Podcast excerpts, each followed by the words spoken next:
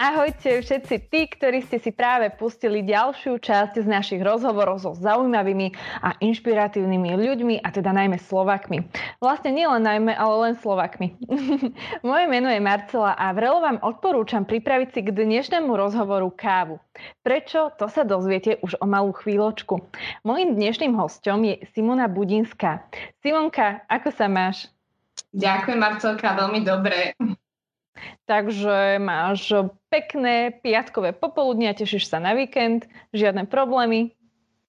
Presne tak, žiadne problémy. Myslím, že je to spôsobené, táto tvoja dobrá nálada, lebo z teba srší tým, že si mala kávu? A áno, priznám sa, som veľmi veľký kávičkár a je to moja taká vášeň, a aj keď som sa snažila obmedzovať počty káv, tak sa mi to veľmi nedarí a mala som samozrejme nejakú kávičku za sebou. Koľko káv denne vypiješ? No už takto. Snažím sa, aby to bolo menej, ale vždy, vždy, každý deň sú to tri espressa. No, to je ešte celkom taký fajn počet podľa mňa. Ja som možno ešte rok a pol dozadu, rok, nepila vôbec kávu a teraz pijem dve denne. No ale poďme k tebe, Simonka. Skúsa nám stručne predstaviť. Tak, moje meno je Simona Budinská a venujem sa recenzovaniu hotov, kaviarní, reštaurácií na Slovensku. V minulosti sme sa venovali troška aj zahraničiu, ale nakoniec sme si povedali, že na Slovensku je toľko krásnych miest a toľko nádherných kaviarní, podnikov a s nimi súvisia aj samotné príbehy, ktoré sa vlastne ukrývajú v týchto podnikoch, a to sú príbehy majiteľov, prevádzkarov, šéfkuchárov, barmanov, baristov. Takže toto je vlastne taká nádherná náplň mojej práce, že venujeme sa recenzovaniu a písaniu a hodnoteniu krásnych miest. A ako si sa k tomu dostala? No, to je veľmi zaujímavý príbeh a je to vlastne taká už tá spleť vecí, ktoré sa udeli v mojom živote. A jedna z nich je to, že ja som vyštudovaná žurnalistka, vždy som rada písala. A ďalšia vec je to, že robila som online priestore, alebo pre jeden online porovnávač cien, kde som mala výborného šéfa, ktorý dbal na vzdelanie, a tam som sa naučila veľmi veľa užitočných vecí. A potom tretia vec je, že tým pádom, že som ako žurnalista sa venovala primárne pé er, som chodila mm-hmm. na stretnutia a jedného dňa som dostala takú veľmi obabranú šálku kávy v takom drahšom podniku. Bolo to pred deviatimi rokmi a už pred deviatimi rokmi vlastne tá kávička, to espresso stalo nejak dve päťdesiat alebo tri eurá. A tak som si povedala, taká som bola namrzená, že nepáči sa mi to veľmi, že za túto sumu by som mala dostať obojatú šálku kávy. A napriek tomu, že veľmi nerada ja hovorím negatívne veci a ja dávam do sveta negatívne veci, tak som túto šálku odfotila, dala som to na Facebook, ktorý teda vtedy bol taká primárna sociálna sieť, alebo sa to možno, že ešte tak viacej rozbiehalo, a že čo vlastne človek môže chcieť v Bratislave za dve päťdesiat. A to sa veľmi chytili moji priatelia, novinári, známi, že wow, to je super, poď fotiť kávy. A tak som začala, lenže ja som o tom nič nevedela. Napriek tomu, že, že pochádzam z gastronomickej rodiny, že u nás naozaj moji rodičia, krstní rodičia, sesternice, bratranci, každý sa venoval gastronomii nejakým štýlom, prevádzkovali sme reštaurácie, vyrastala som za barom vlastne a v pozadí hotelov, ale tá znalosť o tých kávach a to kávové názvoslovie a to, ako vlastne káva sa, vlastne príprava kávových nápojov, ako, ako sa vyvíjala a ako naozaj sme sa to učili postupne v tej dobe, keď ja som to vlastne dávala von tento status, tak ja som bola úplne mimo. Takže si ma podchytili známi, a ktorí sa vlastne už v tej dobe profesionálne venovali káve a normálne ma zaškolili, lebo videli, že má to potenciál takéto niečo robiť, ale zároveň aj videli, že nemôžeme len tak niečo dávať von. Takže musela som sa o tej káve a o tej príprave aj niečo naučiť. A s tým Ty si... si založila teda ten... poviem to projekt Kavičkari bodka es ká. Koľko ľudí začalo v ňom pôsobiť? Či si bola teda len sama? A ako dlho tento projekt pôsobí? A rovno tretia otázka, aby som to tak celé zhrnula. Koľko ľudí pôsobí teraz vo vašom projekte? No, my sme taký, by som povedala, taký butik projekt, veľmi maličký. Mm-hmm. A začínala som ja, A vlastne ja som si od začiatku povedala, že budem písať. Má, bola som taká príliš premotivovaná, aby som povedala, ale zároveň som vedela, že ja neviem dobre fotiť. A naozaj to, čo som sa naučila už vlastne v Prize Money, teda v porovnávači cien, kde sme vzdelávali e-shopárov a ľudí, ktorí sa vlastne venujú online podnikaniu, bol taký základ, že content je král pre Google. Tak som vedela, že nechcem uh, preberať nejaké tlačové správy, že chcem všetko riešiť ja sama a chcem vlastne písať originálne texty. To už aj z toho dôvodu, že vlastne som žurnalista. A potom zároveň druhá vec, že nechcem dávať len také hociaké fotografie. A ja som sa ešte predtým venovala modnej žurnalistike a snažila som sa troška aj možno, že móde troška venovať, takže mám k tomu taký väčší vzťah ku krásnym fotkám.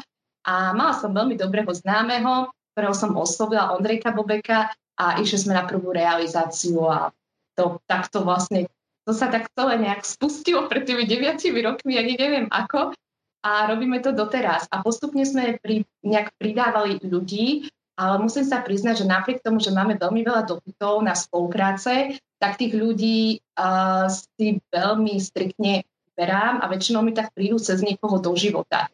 Takže nechcem povedať, že sme taký rodinkársky podnik, nie, to určite nie, ale je to také, že naozaj, že sú to také veci náhody.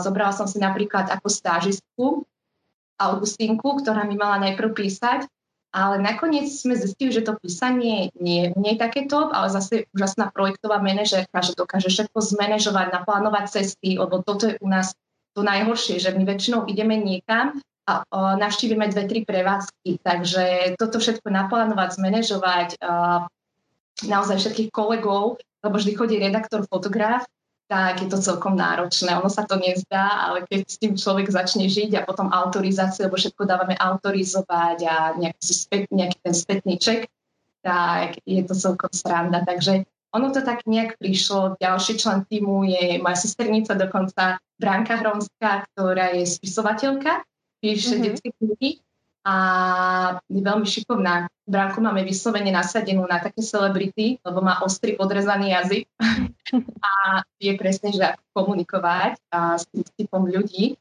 ktorí sú už takí sebavedomejší. A potom máme veľmi šikovných manželov Turekolcov, ktorí vlastne robia aj copywriting, aj fotografovanie a sú zase veľmi príjemní a sú úžasní copywriteri, už naozaj uh, tak vedia napísať tie texty. Že... Čiže šesť ľudí? Dobre som narátala. No, úprimne teraz ani neviem presne, koľko nás je, nás asi šesť sedem ľudí. Ty, fotograf, stážistka, sesternica a ty dvaja manželia. Tak, šesť áno, ľudí. Áno, áno moment, momentálne je nás šesť ľudí, ktorým mm-hmm. som nikoho neopomenula a nezabudla. Je pravda, že sa tak troška striedame a mali sme aj veľmi šikovných kolegov, ktorí zase Uh, Mirku Germanovú, ktorá vlastne písala pre New York Times, tá pre nás dlhodobo písala, ale teraz sa začala venovať vlastne mm. pracovnej činnosti. A ešte máme vlastne, ešte som zabudla, Kristinku Brezinovú Ridekovú, tá pôsobí v Nitre a tá je veľmi šikovná fotografka, fashion fotografka. Ona bola dokonca, bola kedy moja šéfka v jednom lifestyle magazíne a nakoniec som si ju ja vlastne stiahla do svojho vlastného projektu. A tým pádom, že ona je na materskej, tak ako aj ja, mm-hmm. tak, tak si tak vypomáhame. A ona je človek, napríklad, u ktorého končia všetky korektúry, lebo je aj má vlastne vyštudovanú slovenčinu. Takže to sú také veci, ktoré sa nedajú, ale jeden projekt so sebou priniesie. Že ja som tak... veľmi rada, že si nám predstavila celý váš tím a zároveň som veľmi rada, že vidím za tebou niečo tyrkysové, niečo modré a ak sa nemýlim, tak je to vaša kniha.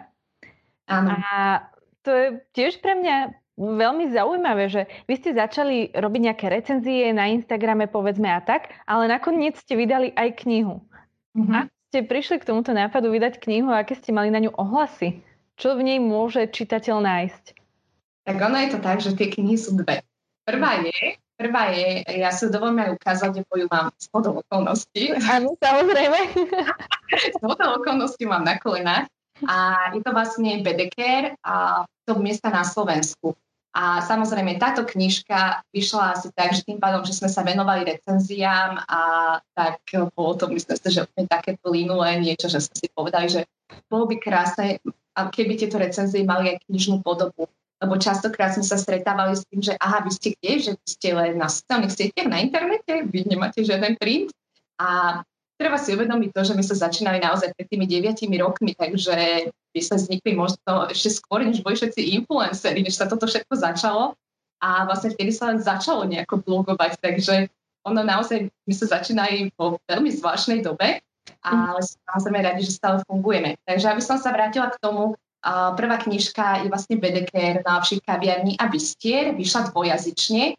To bola taká moja nejaká túžba, lebo máme veľa priateľov v zahraničí a vždy sme ich tak nejako smerovali, že kde by mohli ísť. A toto je vlastne niečo, že kde si človek nájde naozaj to rozdelené podľa krajov a človek si tam dokáže nájsť jednotlivé tie miesta, má to v slovenčine, v angličtine, takže môže to dať aj nejakej tej rodine, priateľom alebo niekomu, kto príde na Slovensko. Tak celková myšlienka bola to, že naozaj ukázať tým ľuďom, že na Slovensku máme krásne miesta, ale dá sa tu aj naozaj stráviť onoho ten čas. Podľa mňa ale to využijú nielen ľudia uh, pre známych v zahraničí, ale aj samotní Slováci, lebo ani my častokrát nevieme, kam sa dá ísť a možno keby nebolo celé toto korona obdobie, tak by sme ani nezistili, čo všetko máme pod nosom a aké tu máme či už podniky alebo prírodu a tak ďalej. Čiže je to veľmi univerzálna kniha. Mňa tiež zaujala. Rada by som si ju napríklad prečítala, že wow, táto kniha, kniha alebo tá kaviareň vyzerá veľmi fajn, tak ju navštívim. A ešte k tomu chcem teda nadviazať. Ty si povedala, a teda celý čas sa rozprávame o tom, že recenzujete kaviarne. A dávate aj negatívnu recenziu? Alebo to radšej necháte tak a dáte len tie pozitívnejšie? Ja som ten projekt zakladala v dobe, keď bolo veľmi veľa negativity, že ktorý bolo veľmi veľa odborníkov a tak sa, tak sa nejako rozvíjali, ro, rozvíjali sa tie sociálne siete a bolo veľmi veľa kritiky a negativity. A ja som si vtedy povedala, tým pádom, že veľmi, veľmi nerada dávam do sveta nejaké negatívne informácie. Možno to súvisí aj s tým, že teda dlhodobo popri tejto práci robím pé er a teda snažím sa všetkých tých klientov a ľudí prezentovať v dobrom slova zmysle a naozaj v dobrom svetle. Tak s týmto mám taký troška osobný problém a radšej, keď nás niekto osloví na spoluprácu a vidím, že nemá to potenciál, že je to naozaj nejaká kaviareň na pumpe a nemá všetkých pé pé a nie je to proste dobré, a tá káva napríklad tam nie je dobrá, alebo ten dizajn, alebo mm-hmm. že toho majiteľa, a, tak to nás niekedy tak zamrzí, ale radšej do takejto spolupráce nejdeme. Na druhej strane my naozaj odporúčame tie kaviarne a tie miesta, odporúčame našim čitateľom a ľuďom, ktorí nás sledujú, tak nemôžeme len tak napísať niečo. Takže tým pádom by sme uškodili sebe. Takže naozaj nenapíšeme zle, nenapíšeme negatívne, ale uverejníme iba to, čomu sami veríme a čo sme navštívili, lebo naozaj všetky tie prevádzky my navštívujeme osobne a to je veľmi, veľmi dobre podľa mňa. A čo si tak všímate, keď prídete do nejakej kaviarne? Lebo si spomenula mm, dizajn, čiže nejaký priestor, samotnú kávu a čo to ešte je? Tak ono je to uh, v podstate základe taký koncept, že ako tá prevádzka vyzerá, aký koncept má, vlastne na čom je postavená, či má nejakú filozofiu, lebo teraz už nevznikajú prevádzky, ako vznikali deväťdesiatych rokov, že naozaj uh, dobre mám kávu, dostanem kávostroj, vybavte mi prevádzku, dajte tam červeno-čierne kresla, nejakú reklamu a môžem otvoriť. Sadnem si, mám reťaz na krku a nič nebudem robiť, iba budem brať kasu. Takže budem brať trošku tak. A, takže tieto prevádzky naozaj, už keď sa pozrieme na to, ako vznikajú dnes prevádzky, tak väčšinou uh, má každá z tých prevádzok dušu. Keď na tom prav, naozaj ten majiteľ pracuje, už rozmýšľa nad tým, že ako sa bude volať, aby to súviselo, už aj logo vlastne, uh, nejaký ten brand building. Nad takýmito vecami rozmýšľa vlastne ten majiteľ, ako, ako vlastne, ako bude vyzerať daná prevádzka, už sa spolupracuje s nejakým architektom, s dizajnérom, zároveň už sa do toho zakomponuje nejaký prážiar alebo dodávateľ kávy, ktorý už nie je ten, že už to nie je o tom, že dám ti stroj a ber moju kávu, ale už je to o tom, že dám ti kávu a chceš, môžeš si odo mňa zobrať aj stroj, ale ja ťa tú kávu naučím dobre robiť, mm-hmm. aby proste tí ľudia, ktorí prídu, aby si ju naozaj vychutnali. A aby to nebolo o tom, že áno, že prídem, sadnem si, zaplatím niekde euro päťdesiat za espresso, ale nemám z toho pôžitok. Ale aj tí samotní, tí dodávateľia, napríklad tých káv, tí prážiari si vyberajú tie prevádzky. Takže už inak, a inak sú hrdí na to, keď sú v nejakom krásnom koncepte, ktorý má hlavu a petu, ktorý má aj nejaký príbeh, než keď idú do niečoho, čo, čo je iba tak nárychlo zbúchané, lebo samozrejme nie všetky prevádzky sú stále také, že sú úplne dokonalé alebo že sú to premyslené koncepty.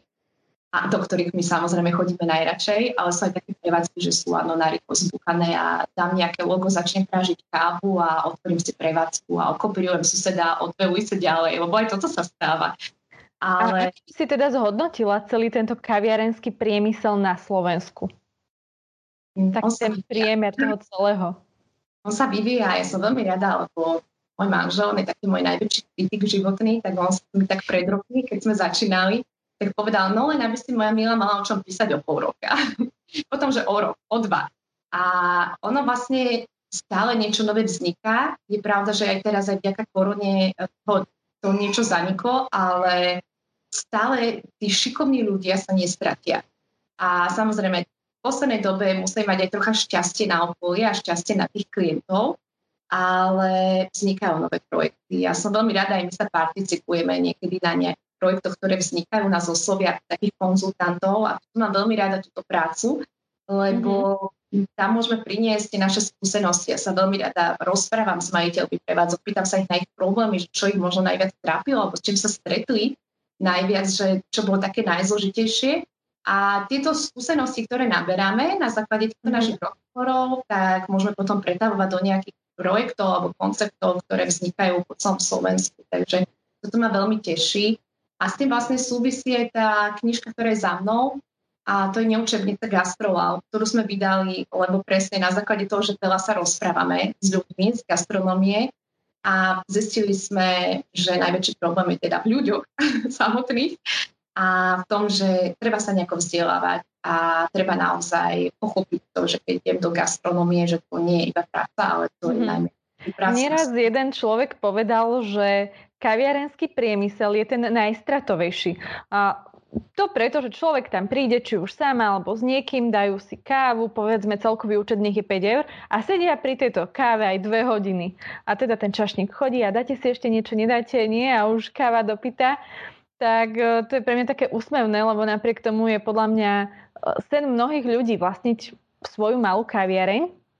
A dokonca aj teraz ja vidím na internete, že vznikajú stále nové kaviarne a otvárajú sa. A to je pre mňa také celkom zaražajúce a neviem, ako sa v tejto smutnej dobe pozerať na to, že či sú tí ľudia odvážni alebo možno už aj mierne šialení, že je to veľmi riskantný biznis dnes. Zatiaľ, čo povedzme pred tromi rokmi to bolo super, veď mm-hmm. každú chvíľu bola nejaká nová kaviareň a teraz ako to vidíš ty? Tak je pravda, že teraz tá korona dala zabrať. Dala zabrať najmä teda gastrobiznisu alebo gastropriemyslu, ak sa to dá takto nazvať, lebo väčšinou, neviem, či by som to nazývala, že priemysel, lebo väčšinou sú za tým naozaj príbehy drobných podnikateľov. A komu najviac ublížila korona, tak to je hlavné mesto, pretože, alebo turistické centra, ale najviac hlavné mesto. Tým pádom, že teraz za posledný mesiac uh, pracujeme na Bedekri pre Trnavský kraj a tak sme pobehali naozaj veľmi veľa prevádzok a aj nás vlastne oslovujú nejaké prevádzky na spoluprácu. Takže posledný mesiac sme veľmi intenzívne v teréne a rozprávame sa. Zatiaľ, čo v Bratislave mnohé koncepty neprežili. A jednak veľmi vysoký nájom, potom strata turistov, pretože naozaj napríklad v centre mesta tých osemdesiat percent návštevníkov boli turisti. Málo kto tam bol naozaj, že nejaký stály štamgast, alebo Štamgast. Turistické mesto, uh, sú tam biznis centra, takže naozaj aj samotné tie biznisové kaviarne veľmi utrpeli, mm-hmm. uh, boli prázdne, boli prázdne a naozaj to bolo veľmi ťažké na to, aby to nejako prežili. Takže naopak, také prevádzky, o ktoré som sa ja tak v kútiku duše bála, že sú v maličkých mestách, proste je tam jedna dobrá prevádzka alebo dve. Ale tieto nám potom písali, alebo keď sme ich navštívili, tak nám povedali, že wow, že my sa prežili, že sme strašne vďační, slzičky na kraji, ale, ale hovorili, že ich podržali tí ľudia, klienti. Veľmi krásny príbeh mi povedal jeden pán uh, zo Skalice, ktorý hovoril, že naozaj prišla k nemu osemdesiatročná babička a povedala, že ide si niečo kúpiť, len aby proste nezanikli a aby vlastne, aby jej vnúčka mala kam chodiť. Tak to bolo také krásne. To je veľmi Pekné. Áno, no. Ale ja úplne rozumiem tým ľuďom, že mnohí prišli o prácu alebo sa báli, všetko bolo zatvorené alebo bolo len to výdajné okníčko a ak si mali vybrať, tak asi si skôr objednali to jedlo, ako keby si objednali kávu. Čiže verím tomu, že množstvo kaviarní fakt zaniklo. Simonka, ja viem, že túto otázku dostávaš veľmi často, ale musím sa to aj ja spýtať. Nikdy ti nenapadlo otvoriť si vlastnú kaviareň? Vieš, aby to nevyzeralo tak, že trošku to nadnesiem, a tá mudruje do kaviarní, tá toto, toto, toto. Aha. Tak či si nechcela využiť to najlepšie z najlepšieho a urobiť nejakú top kaviare na Slovensku sama? Áno, niekedy sa stretnem s týmto, že uh, tí ľudia, alebo majiteľe prevádzok, s ktorými spolupracujeme, nás takto berú, že my sme tí mudrolánky. Na druhej strane, ja som vyšla z tej gastronómie, ja som si to zažila. Moji rodičia mali podniky, my sa zažili krízu, zažili sme ťažké obdobie, takže viem veľmi dobre, čo to znamená, keď nepríde niekto do práce, keď proste okrádajú tý, tý, ten personál, keď naozaj o, mešká, mešká dodávateľ a s tým je spojených toľko problémov, že ja som e, v takom, som povedala, že juniorskom živote si zažila také veci, že naozaj som stála za tým barom, bola som na tom rajone, videla som tie problémy, videla som uh, ten multitasking mojich rodičov, čo všetko museli robiť. Vypadol mm-hmm. všetko, môj otec išiel variť. Takže tam nebolo, tam proste nebolo o čom. A uvedomujem si absolútne tú časovú náročnosť. Samozrejme, že v kútiku duše aj stále si tak predstavujem a tým pádom, že som veľmi vizuálny človek, tak aj to aj moji kolegovia, čo je neuveriteľné. My vždy, keď ideme okolo niečo, čo je také staré, ošarpané a tak, tak si predstavíme, že tu by bola dobrá kaviareň. Aj si vymyslíme meno, ako by to mohlo vyzerať. Tak vymyslíme, v aute podebatujeme, toto by mohlo ísť a tak si to aj nastavíme. Takže áno, ako nechcem povedať, že nie, že momentálne nie a možno iného dňa k tomu budem smerovať, ale momentálne sa na to ešte necítim. Mám dve malé deti a som rada, že dávam to, čo dávam a viem, že proste tej prevádzke sa treba obetovať. Veľmi sa mi páči jedna prevádzka, ktorá je v Limbachu. A k tomu sa dostaneme. Ja toto ťa preruším. Určite sa spýtam, aké sú tvoje top srdcovky, ale povedz mi ešte predtým, koľko kaviarní na Slovensku si už navštívila? Máš to vyčíslené? No tak to nemám vôbec vyčíslené. Úteň, len taký hrubý odhad, že ich bolo sto tisíc. Fakt, ja neviem, ale tým pádom, že už nenavštevujem iba ja, ale mám teda kolegov, ktorí sú super šikovní, lebo to, to sa naozaj nedá, že všetko navštíviť a my naozaj teda ideme do hĺbky, že trávime tam určitý čas, rozprávame sa s tými majiteľmi, prevádzkarmi, skecneme niečo aj s hostiami, keď tam sú, nie je korona, tak uh, je to veľmi náročné. Ako, už len napríklad pre túto knihu, pre tie top miesta, tak my tam máme šesťdesiat kaviarní.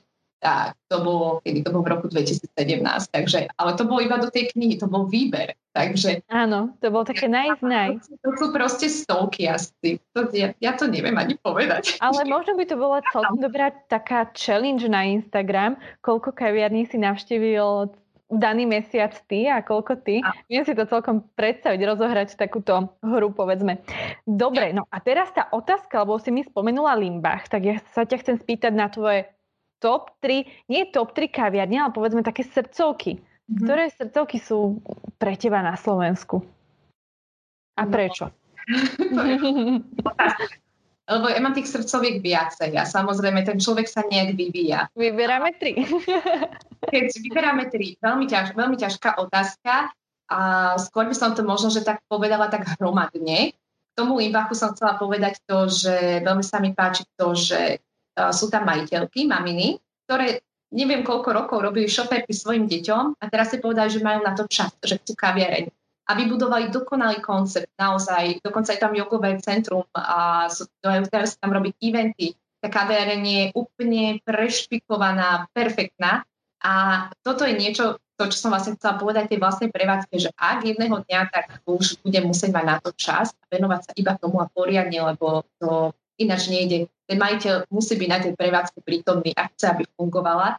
A vlastne tie najlepšie prevádzky, s ktorými robíme, tak sú tam tí majiteľia. A ak tam nie je ten majiteľ, tak tam, tak tam majú naozaj veľmi dobrého prevádzkara, ktorý pre tú prevádzku žije. A berie mm-hmm. tak, ako keby bola jeho.